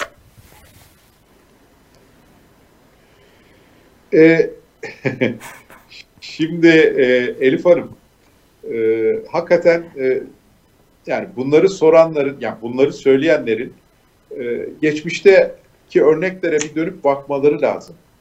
Yani doğru, tarihten ders alınsaydı tekerrür eder miydi diye bir laf var ama evet. Ben bundan önceki, yani AK Parti iktidara gelmeden önceki, hükümete gelmeden önceki hükümetin durumunu bir tartışalım. Evet. Müthiş bir kriz oldu. Sonra o kriz toparlandı. Seçime gidildi. Bu millet o hükümetin vebalini unuttu mu? %20 oy alan partiyi %2'ye düşürdü. Ve ülke, ekonomi yeniden büyümeye başlamıştı. Enflasyon da bugünkü enflasyonun çok çok altındaydı. %30'lardaydı. Ama faturayı kesti. Evet. Şimdi hiç kimse hayal kurmasın. Milletimiz faturayı kesecek. Onun için biz önümüze bakıyoruz. Yani ondan sonra almamız gereken, atmamız gereken çok ciddi adımlar var. Bütün bu adımlara 6 parti olarak hazırlanıyoruz. Bununla ilgili programımızı program üzerinde çalışıyoruz. Genel başkanlarımız bu programa karar verecekler. Milletimize açıklayacaklar. Biz ne yapacağımızı söyleyeceğiz. Milletimizin oylarına talip olacağız. Biz milletimizi bugünkü sıkıntılardan çıkarmaya hazırız diye hazırız diyoruz. Peki ekonomik kurmaylı olarak sizin açıklayacağınız raporda ya da yol haritasında biz mesela şunları görecek miyiz? İşte 6 ayda enflasyonda şu aşamayı yani enflasyon şöyle olacak. İşsizlikte şu sorunları çözeceğiz. 8 ayda şu olacak. Yani somut böyle şeyler elle tutulur. Okuduğumuz zaman evet yani bu ekonomi düzelir gibi daha somut böyle veriler, vaatler görecek miyiz? Elif Hanım şunu söyleyeyim. Tabii diğer arkadaşlarımla birlikte üzerinde yani çalışıyoruz. Kaldı ki sonuçta bunun olup olmayacağına, daha doğrusu olup olmayacağına değil de söylenen şeylerin nasıl uygulanacağı konusunda bize yön verecek olan da sonunda 6 partinin liderleri olacaktır. Yani ortak bir program ortaya çıkacaktır. Onun hakkında ben çok fazla konuşmayı arkadaşlarıma da haksızlık olarak görürüm, doğru bulmam. Evet. Ama beklenenden çok daha iyisi olacağından eminim. Diyorum yani yaptıklarımız yapacaklarımızın, geçmişte yaptıklarımız yapacaklarımızın teminatıdır. O fotoğrafı... Hepimiz de geçmişte bu ülkeye ciddi hizmetler etmiş olan insanlarız. O fotoğrafı... Gerçekten bugün Altılı Masa'nın elinde ekonomi konusunda bir rüya takımı vardır. Sadece biz değil, bütün arkadaşlarımızla birlikte. Evet. Sizin birlikte çalışma anınızı gösteren galiba birkaç akşam önceki bir fotoğraf karesi vardı. Onu arkadaşlar gösterebilirlerse. Çok böyle bazen paylaşılıyor bu fotoğraflar. Evet. Evet. Biraz hani içerikten olmasa da çalışma arkadaşlarınızla olan ilişkiniz, nasıl bir uyum var mı burada? Nasıl bir şey var? Yani hangi yoğunlukta toplanıyorsunuz? Biraz anlatabilir misiniz bunu? Çok ilginç çünkü bu toplantılar. Şu günlerde her gün toplanıyoruz. Her gün. Yani dün akşam beraberdik. Bu akşam da beraber olacağız. Tabii ki her parti birbirinden farklı parti. Kendilerine göre yaklaşımları, hepimizin kendimize göre yaklaşımımız var. Ama şunu söyleyeyim, ortak noktaları bulmakta çok da fazla zorlanmıyoruz. Çünkü sonuç itibariyle bir temel ortak amaç var. Hı hı. Bu ülkeyi yeniden demokrasiyle taçlandırmak, yeniden bu ülkeyi hakkın, hukukun, adaletin, özgürlüklerin ülkesi haline getirmek. Bence bu çok büyük bir amaç ve bu amaç etrafında 6 partide büyük bir uyum içinde çalışıyorlar. Genelde böyle altılı masanın toplantılarından sonra işte heyecan vermediği... Demokrasiyle taçlandırmak. Evet, heyecan vermediği çok söyleniyor işte. Heyecan vermedi, çok metin oldu. Siz mesela bu toplantılarda böyle heyecan duyuyor musunuz? Buradan çıkacak şeyle ilgili. Şimdi burada arkadaşlarımızın yüzlerine, benim de yüzüme bakarsanız... O kadar yorgunluğa rağmen büyük heyecan duyduğumuz açık. Ama bu cevap biraz şey gibi olmadı mı? Nurettin Nebati'nin hani gözlerime bakın ışıltıyı görün gibi oldu. Yok, hayır. Yani biz gözlerimize bakın demiyoruz ama yüzümüze baktığınız zaman hakikaten orada yorgunluk var ama onun yanında bir heyecan olduğu da açık. Sadece onu ifade etmek istedim. Tamam. Evet. Yani bu şey tabii bu program açıklandığında liderler tarafından ben gerçekten çok ülkede ve ülke dışında, dışarıda, içeride çok pozitif etki yapacağını düşünüyorum. Hazır Nurettin Nebati demişken şimdi Nurettin Hazine Maliye Bakanı Nurettin Nebati bu Merkez Bankası'nın faiz indirimini savundu. Dedi ki faiz artışı olsaydı yatırım duracak, Türkiye'de üretim azalacaktı dedi. Biraz bunu yorumlar mısınız? Şimdi şunu söyleyeyim tabii çok yüksek faiz artışlarını hiçbirimiz sevmeyiz. Evet. Ama %80'in üzerinde enflasyon olan bir ülkede faizleri sunni olarak baskı altında tutmakta başka sıkıntılara yol açar. Şimdi o gün diyor ki biz eğer faizleri düşürmeseydik Sayın Nebati ülkede durgunluk olacaktı. Peki bugün baktığınız zaman 4. çeyrekle ilişkin öncü göstergeler var. 3. çeyrekle ilgili göstergeler var. Ülkede ekonominin faizlerdeki bu düşmeye rağmen bir durgunluğa gittiği açık seçik gözüküyor. Dolayısıyla her şeyin kararı bence mühim. Yani sadece faizi düşürerek ekonomide istediğiniz neticeyi alamıyorsunuz. Zaten faizin düşmesi için diğer dengeleri belli bir yere getirebilmeniz lazım. Ne bileyim, bütçe dengesi doğru yerde durması lazım. Ödemeler dengesi doğru yerde durması lazım.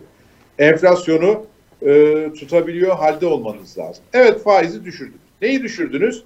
Merkez Bankası'nın tabela faizini düşürdünüz. Peki millete tüketici kredisi faizi düştü mü? Siz faizi düşürdük dedikten sonra faizler arttı. Tüketici kredisi faizleri. Araba kredisinin faizi düştü mü? Hayır, arttı. Demek ki bu öyle düş demek de düşmüyor. Düş dediğim zaman, düşsün diye düşündüğünüz zaman başka yerlerden iş sizi dengesizliğe doğru götürüyor. Bakın, ekonomi piyasalarını ekonomi piyasalarını, ekonomi çevrelerini bu faizdeki indirim, yani tek haneye düşmesi nasıl etkiledi? Mesela Eylül ayından itibaren Merkez Bankası arda faizleri düşürdü. Bu böyle ekonomiyi nasıl etkiledi? Yani Eylül ayında nasıl bir Türkiye vardı? Şimdi nasıl bir Türkiye? Bunun artıları, eksileri neler oldu? Yani benim şu anda görebildiğim kadarıyla bir kere birincisi bu faizler evet, şeye yansımadı. Ne iş alemine yansıdı, ne tüketiciye yansıdı. Kaldı ki bu faizler sadece görüntüde, hatta yani bu yansımayan faizler dahi sadece görüntüde var. İnsanlar bankalara gittikleri zaman, bize kredi ver dedikleri zaman krediye ulaşamıyorlar. İş alemi bugün bağırıyor, krediyi bulamıyoruz diye. O yetmez. Bakın, hiç denediniz mi? Bazen telefonlarımıza şey geliyor. Size şu kadar kredi vereceğiz diye bankalardan evet, mesaj geliyor. Evet. Geçen gün merak ettim bir tanesini. Hangi faiz veriyorlar, ne yapıyorlar diye. Bastım. Önüme bir taahhütname geldi. Bu krediyi ben döviz almakta kullanmayacağım. Altın almakta kullanmayacağım. Sadece tüketimde kullanacağım. Ve fatura karşılığı kullanacağım. Abi. Allah Allah, yani siz benim aldığım krediyi, tüketim kredisini nerede, nasıl kullanacağıma neden karışıyorsunuz? Çok enteresan. Çok enteresanmış. Ne oldu yani bu ekonomi? Bu ekonomi piyasa ekonomisi. Bu ekonomi kumanda ekonomisi. Ve ben bir şey söyleyeyim. Kumanda ekonomilerinde işin sonu her zaman felaket olur. Peki geçenlerde ilginç bir görüntü ortaya, yani bir diyelim video ya da fotoğraf ortaya çıktı. Nurettin Nebati'den açıldığı için eski Maliye Bakanı Mehmet Şimşek, Cumhurbaşkanı Erdoğan'la yıllar sonra ilk defa bir açılışa katıldı. Ve bu da acaba hani tekrar bir seçim öncesi bir görev değişikliği mi olacak diye yorumlan. Siz nasıl yorumluyorsunuz? Çünkü Mehmet Şimşek de bu faiz ekonomi, işte faiz enflasyon tezine aslında inanmayan ve belki bu yüzden de zaten görevden alınmış isimlerden biriydi. Böyle bir ihtimal görüyor musunuz, seçim öncesi bir değişiklik? Yani ben burada böyle bir yorum yapmak, bunun üzerinde kafa yormak dahi istemiyorum. Ne yaparlarsa yapsınlar, bu iş artık dikiş tutmaz. Yani bu iktidara olan güven içeride ve dışarıda. Tüketicinin güveni, iş adamının, iş insanının güveni, dışarıdaki yatırımcıların güveni kalmamıştır.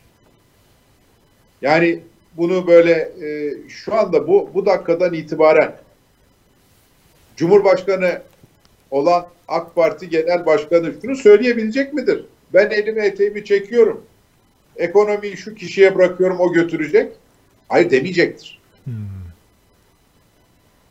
Demez de zaten. Yani baktığınız zaman bugüne kadarki davranış biçimine, o nedenle daha önce de bir takım isimleri getirdiler. O isimler ayrılmak zorunda kaldı. Böyle hangi ismi getirirlerse getirsin, Cumhurbaşkanı'nın talimatına uymuyorsa o görevden ayrılmak zorunda kalır. İşte yapamaz. Manzara maalesef budur. Onun için de bu hükümetin iş başından bir an önce gitmesi lazımdır. Yani biraz önce söyledim. akşam yatıyoruz bir kural, sabah kalkıyoruz bir başka kural.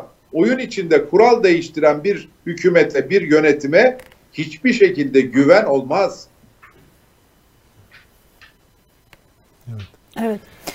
Bu 418 milyarı sormak istiyorum. Bu ikinci Yüzyıla Çağrı programınızda Sayın Kılıçdaroğlu 418 milyar borçları var bu devlete. Hepsini geri alacağız dedi. Dün tekrarladı. Bu 418 milyar rakamına siz nasıl ulaştınız? Bunu böyle hani kalem kalem biliyor musunuz? Yoksa bunu merak ediyorum. Bunu biraz bize anlatır mısınız? Bu tabii rakam ortaya nasıl çıktı? Yani bunun üzerinde çalışan arkadaşlarımız bunu belli varsayımlarla çıkarttılar. Bakıyorlar, hı hı, ihale sisteminde normal kuralların dışında ne kadar ihale verilmiş, ne yapılmış, ne edilmiş. Yine özelleştirmede nasıl satılmış, nasıl satılmamış, evet, nasıl, hangi objektiflik kuralları içinde yapılmış. Bütün bunlara dikkat ediyorlar. Alt alta topluyorlar. Bunun yani bir sistematik şeyi var. Hesaplama, hı, yöntemi var. Alt alta topluyorlar ve 418 milyar dolarlık bir haksız kazancın olduğunu tespit ediyorlar. Genel Başkanımız da bunu kimsenin yanına bırakmam diyor. Bunların gerçekten mesela geri almak mümkün mü? Bunların hesabının sorulması, bu rakamların tekrar tahsil edilmesi, yoksa bu bir siyasi söylem mi? Şimdi Elif Hanım, dünyaya dönüp baktığınız zaman artık... Çünkü olmuş bitmiş ihalelerden bahsediyoruz. Öyle, ama bugün dünyada uluslararası işbirliklerini de dikkate aldığımız zaman, evet, bu yönde çok ciddi adımların olduğunu görüyoruz. Yani bir yerlerdeki bir diktatörün bir başka başka ülkenin bankalarındaki ya da şeyindeki gayrimenkulüne veya bir oligarkın gayrimenkulüne, banka hesaplarına el konabiliyor. Ve bu ilgili mağdur olan ülkeye de iade ediliyor. Dolayısıyla bu mümkün olmayan bir şey değil. Hukuk kuralları çerçevesinde bu işlerin hepsinin çözülmesi mümkün. Evet. Şimdi bir siyasette böyle bir takım siyasi mühendislik çalışmaları seçime doğru artıyor ve bu adımlardan biri de şimdi yavaş yavaş bu konuda bir takım açıklamalarla ısınıyor tekrar bu konu gibi görünüyor. HDP'ye yönelik kapatma davası ve bununla ilgili Yargıtay Başsavcısı işte HDP'ye verilen hazine yardımının dondurulmasını istedi davayı açan. Bu konuda da işte HDP'de gidip savunma yapacak. Böyle bir şey bekliyor musunuz ve nasıl yorumlarsınız bunu? Biraz önce ifade ettim. Yani şu anda iş başında ızrar halinde bir hükümet var ve son derece korkuyor. Dolayısıyla ben yapamayacağı şey yoktur diye düşünüyorum. Ama bizim kanaatimizi soruyorsanız siyasi partileri millet açar, millet kapatır. Yani siyasi partilerin mahkeme kararıyla kapatılmasını biz doğru bulmuyoruz. Bunu defalarca da ifade ettik. Ben açık söyleyeyim. Dün hani Voltaire'in bir sözünü söylemiştim. Öyle bir noktaya geldik ki yani korku suçu, suçla cezayı getiriyor. O noktadayız. O nedenle de yani ben iktidarın ızrar halinde, korku içinde elinden geleni ardına koymayacağı kanaatindeyim. Ama biz de açık muhalefet olarak her türlü girişimi önlemeye ve bu işi selametle bitirmeye hazırız. Bugün Asgari Ücret Komisyonu yeniden 3. kez toplanacak. Evet. Henüz böyle bir karara varılamadı. Siz Türkiye'de asgari ücretin ne kadar olması gerektiğini düşünüyorsun? Yani sizin yaptığınız tespit, daha insani koşullarda yaşayabilmek için asgari ücret oranı ne olması lazım? Yani çok yani sık artık orada da bir düzen. Açıkçası biz şu hesabı yaptık. Bir, geçmişten gelen enflasyonun telafisi. Hı hı. İki, önümüzdeki dönemle ilgili öngörülen enflasyon karşısında asgari ücretin yıpranmaması. Üç, yaratılan refahtan çalışan kesime pay verilmesini dikkate alarak biz dedik ki asgari ücret 10.128 lira olmalıdır. Evet. Bizim talebimiz budur. Tabii bu rakamın bu rakamı işveren ödeyecektir. İşsizliği artırmaz mı bu? Evet. Bunun başka sıkıntılara neden olmaması için de biz işverenin ödediği sosyal güvenlik priminin arttırılmasını, bunun aynı zamanda işçinin ödeyeceği sosyal güvenlik kurumunun ödeyeceği priminde arttırılması gerektiğini söyledik, ifade ettik. Bu çerçevede de devlet katkısı verilmesinin altını çizdi. Yani mutlaka bu primlere devlet prim desteği vermelidir. Prim desteğini verilmezse hakikaten biraz önce sizin ifade ettiğiniz sıkıntılara neden olabilir. Yani, söylediğimiz başka bir şey daha var. Bu ister istemez daha yukarıdaki ücretleri de asgari ücreti arttırdığınız zaman etkileyecektir. Bu çerçevede Türkiye'de vergi dilimleri tamamen kadük olmuştur. Enflasyon karşısında bitmiştir ve bugün bu vergi dilimleriyle hareket etmek çalışanların sırtına çok büyük vergi yükleri yüklemektedir. Dolayısıyla diyoruz ki biz aynı zamanda bunu yaparken bir de vergi dilimlerini de düzeltin. Vergi dilimleri de düzeltildiği zaman bütün bunların hepsi birlikte taşınabilir halde olacaktır kanaatindeyiz. Evet. Faik Bey, bir de bu başörtüsü ile başlayan tartışmadan sonra meclise 2 maddelik bir anayasa değişikliği önerisi geldi. Ve İYİ Parti'nin de buna sözcüsü en azından genel olarak pozitif baktığı, evet diyebileceği söyleniyor. Dün de Saadet Partisi'nin meclisteki, yani Altılı Masa'daki ittifak ortaklarından Saadet Partisi'nin meclisteki milletvekili Abdülkadir Karaduman da evet vereceğini açıkladı. CHP'nin bu konudaki tavrını belli olacak mı, oldu mu? Siz ne diyeceksiniz? Dün Ankara'daki televizyon kanallarının temsilcileriyle yaptığı toplantıda Genel Başkanımız bu konuyla ilgili ne yapıldığını ifade etti. Şu anda anayasacılar getirilen teklifi inceliyorlar. Altılı Masa'daki ortaklarımızla da konuşarak sanıyorum bir noktaya doğru gideceğiz. Ama şu anda inceleme safhasında. Evet. Çünkü şu anki oy şeyiyle referanduma gitme şeyi var. İhtimali var. Yani sizin referanduma gidip gitmemesiyle ilgili bir şeyiniz var mı? Yani gitmemeli ya da gidebilir gibi bir yaklaşımınız var mı? Sorarsanız benim kendi kanaatim, biz bir kanun teklifini verdik. Evet. Bir kanun teklifiyle kolaylıkla halledilecek bir konuyu şu anda alıp başka şeyler de ekleyip referanduma götürmek ne kadar doğrudur bilmiyorum. Yani bugün artık bütün dünyanın kabul ettiği bir husus var. Bu temel hak ve hürriyetlerde konusunda referanduma gitmek son derece yanlıştır. Yanlış sonuçlar da verir. Ayrıca bu kadar sıkıntı varken, biraz önce anlattığım sıkıntılar varken bir de referandum konusunu ortaya getirip milleti yormanın da hiçbir alemi yoktur. Ama bir teklif gelmiştir. Bu teklif de anayasacılara inceletilmektedir. İktidarın EYT sorunuyla alakalı yürüttüğü stratejiyi, politikayı takip ediyorsunuzdur. Nasıl buluyorsunuz? CHP mesela EYT sorununu bitmeyen, yani artık hani Türkiye'nin böyle bir sorunu var ve her dönem var. Bu sorunla alakalı siz bir iktisatçı olarak da bu sorun nasıl çözülmeli? CHP'nin gündeminde var mı? Şimdi baştan beri biz bu EYT meselesinin çözülmesi gerektiğini söylüyoruz. Yani şöyle düşünelim. Bir sisteme girmişsiniz. O sisteme girerken de üzerinize hangi kılığı giyeceğiniz, nasıl giyineceğiniz, bunların hepsi belli.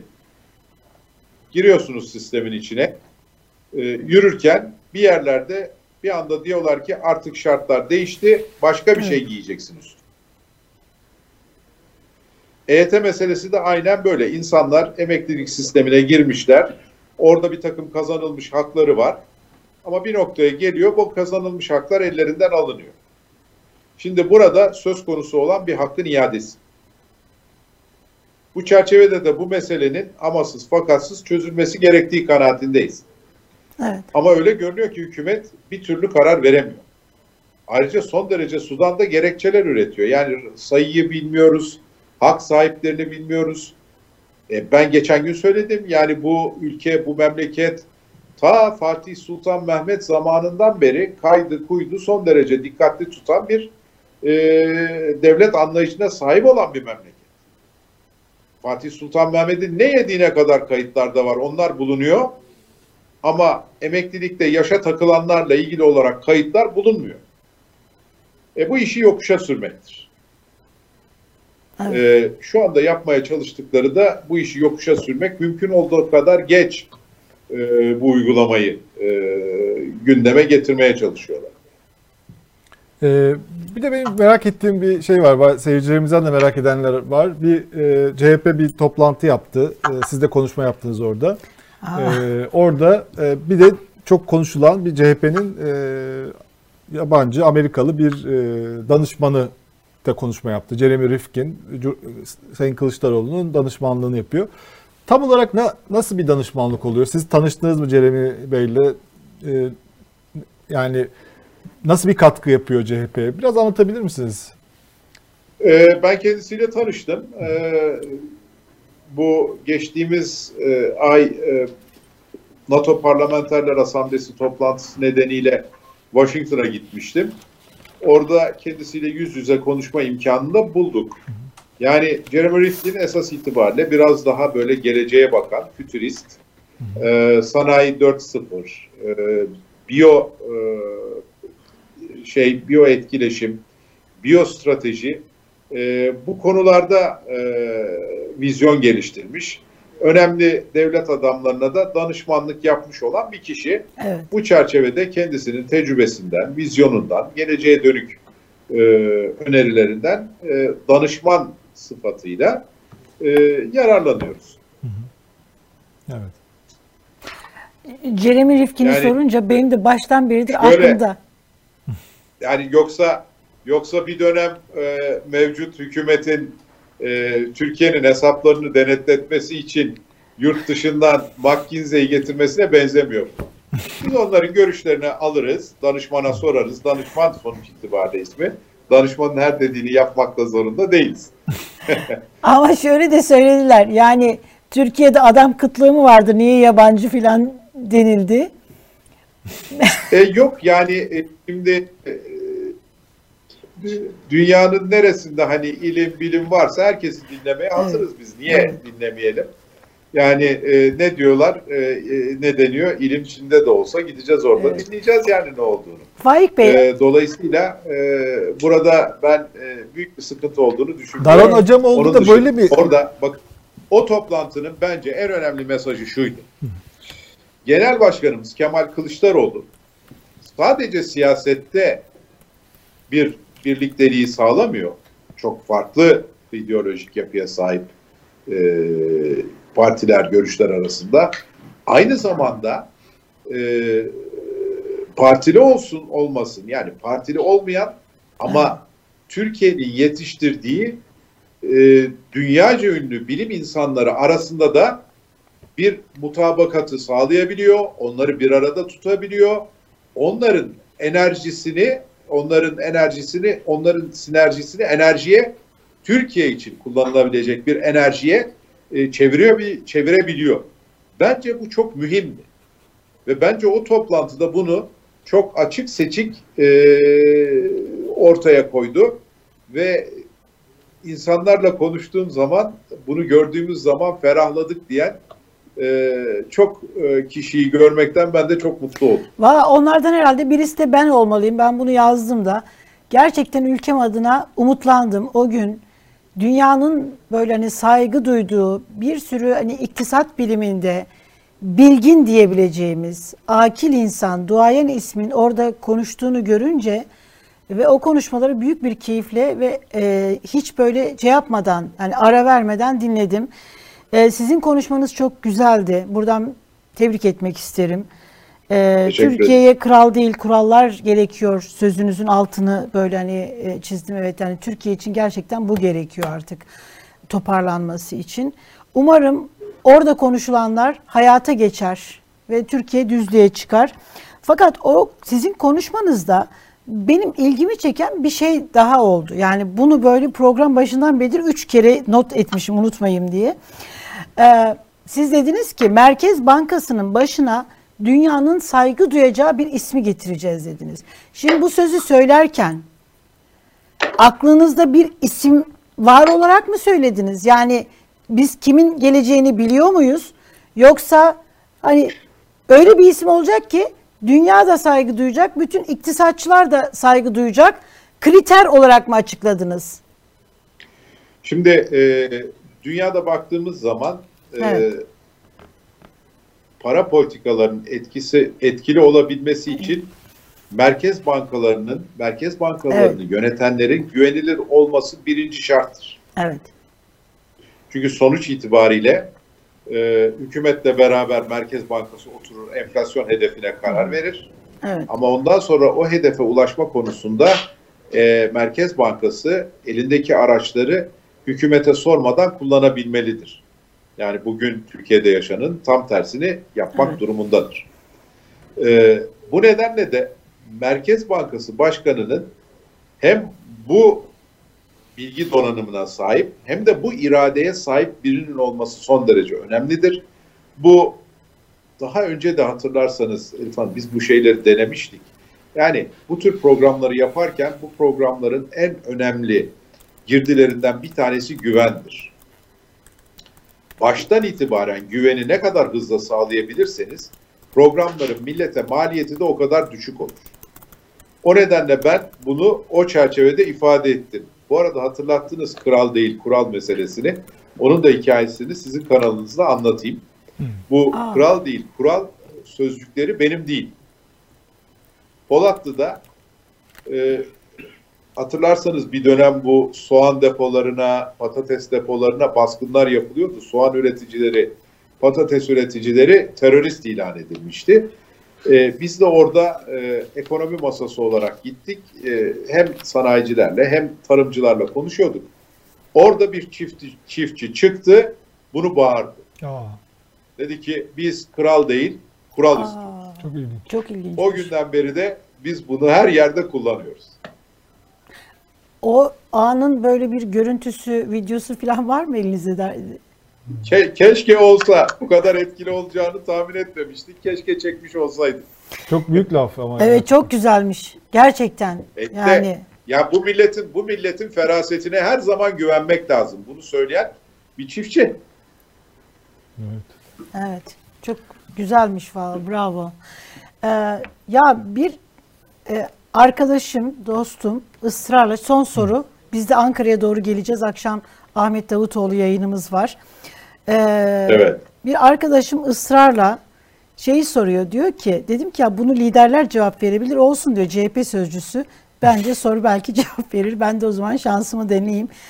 Dost kıyağı çekerek. Diyor ki altılı masaya neden sol görüşlü bir parti ve partiler alınmıyor? İttifaka yeni partiler almak tabanı da genişletmez mi? Sordum gitti. Şimdi altılı masayı meydana getiren partiler belli. Yine o sol ittifak demişler. O sol ittifakında olduğu bir başka şey var, masa var. Dolayısıyla bizler kendi şeyimizle, kendi kulvarımızla çözüm üretmeye devam ederek yürüyoruz. Evet. Çok teşekkür ediyorum. Teşekkürler. Çok sağ olun. Sağ olun. Çalışmalarınızda başarılar diyorum. Bir gün ama sizi burada ağırlamak istiyoruz. Stüdyoya bekliyoruz. İnşallah. Sizi. Ben de oraya gelmek istiyorum bu arada. Tamam.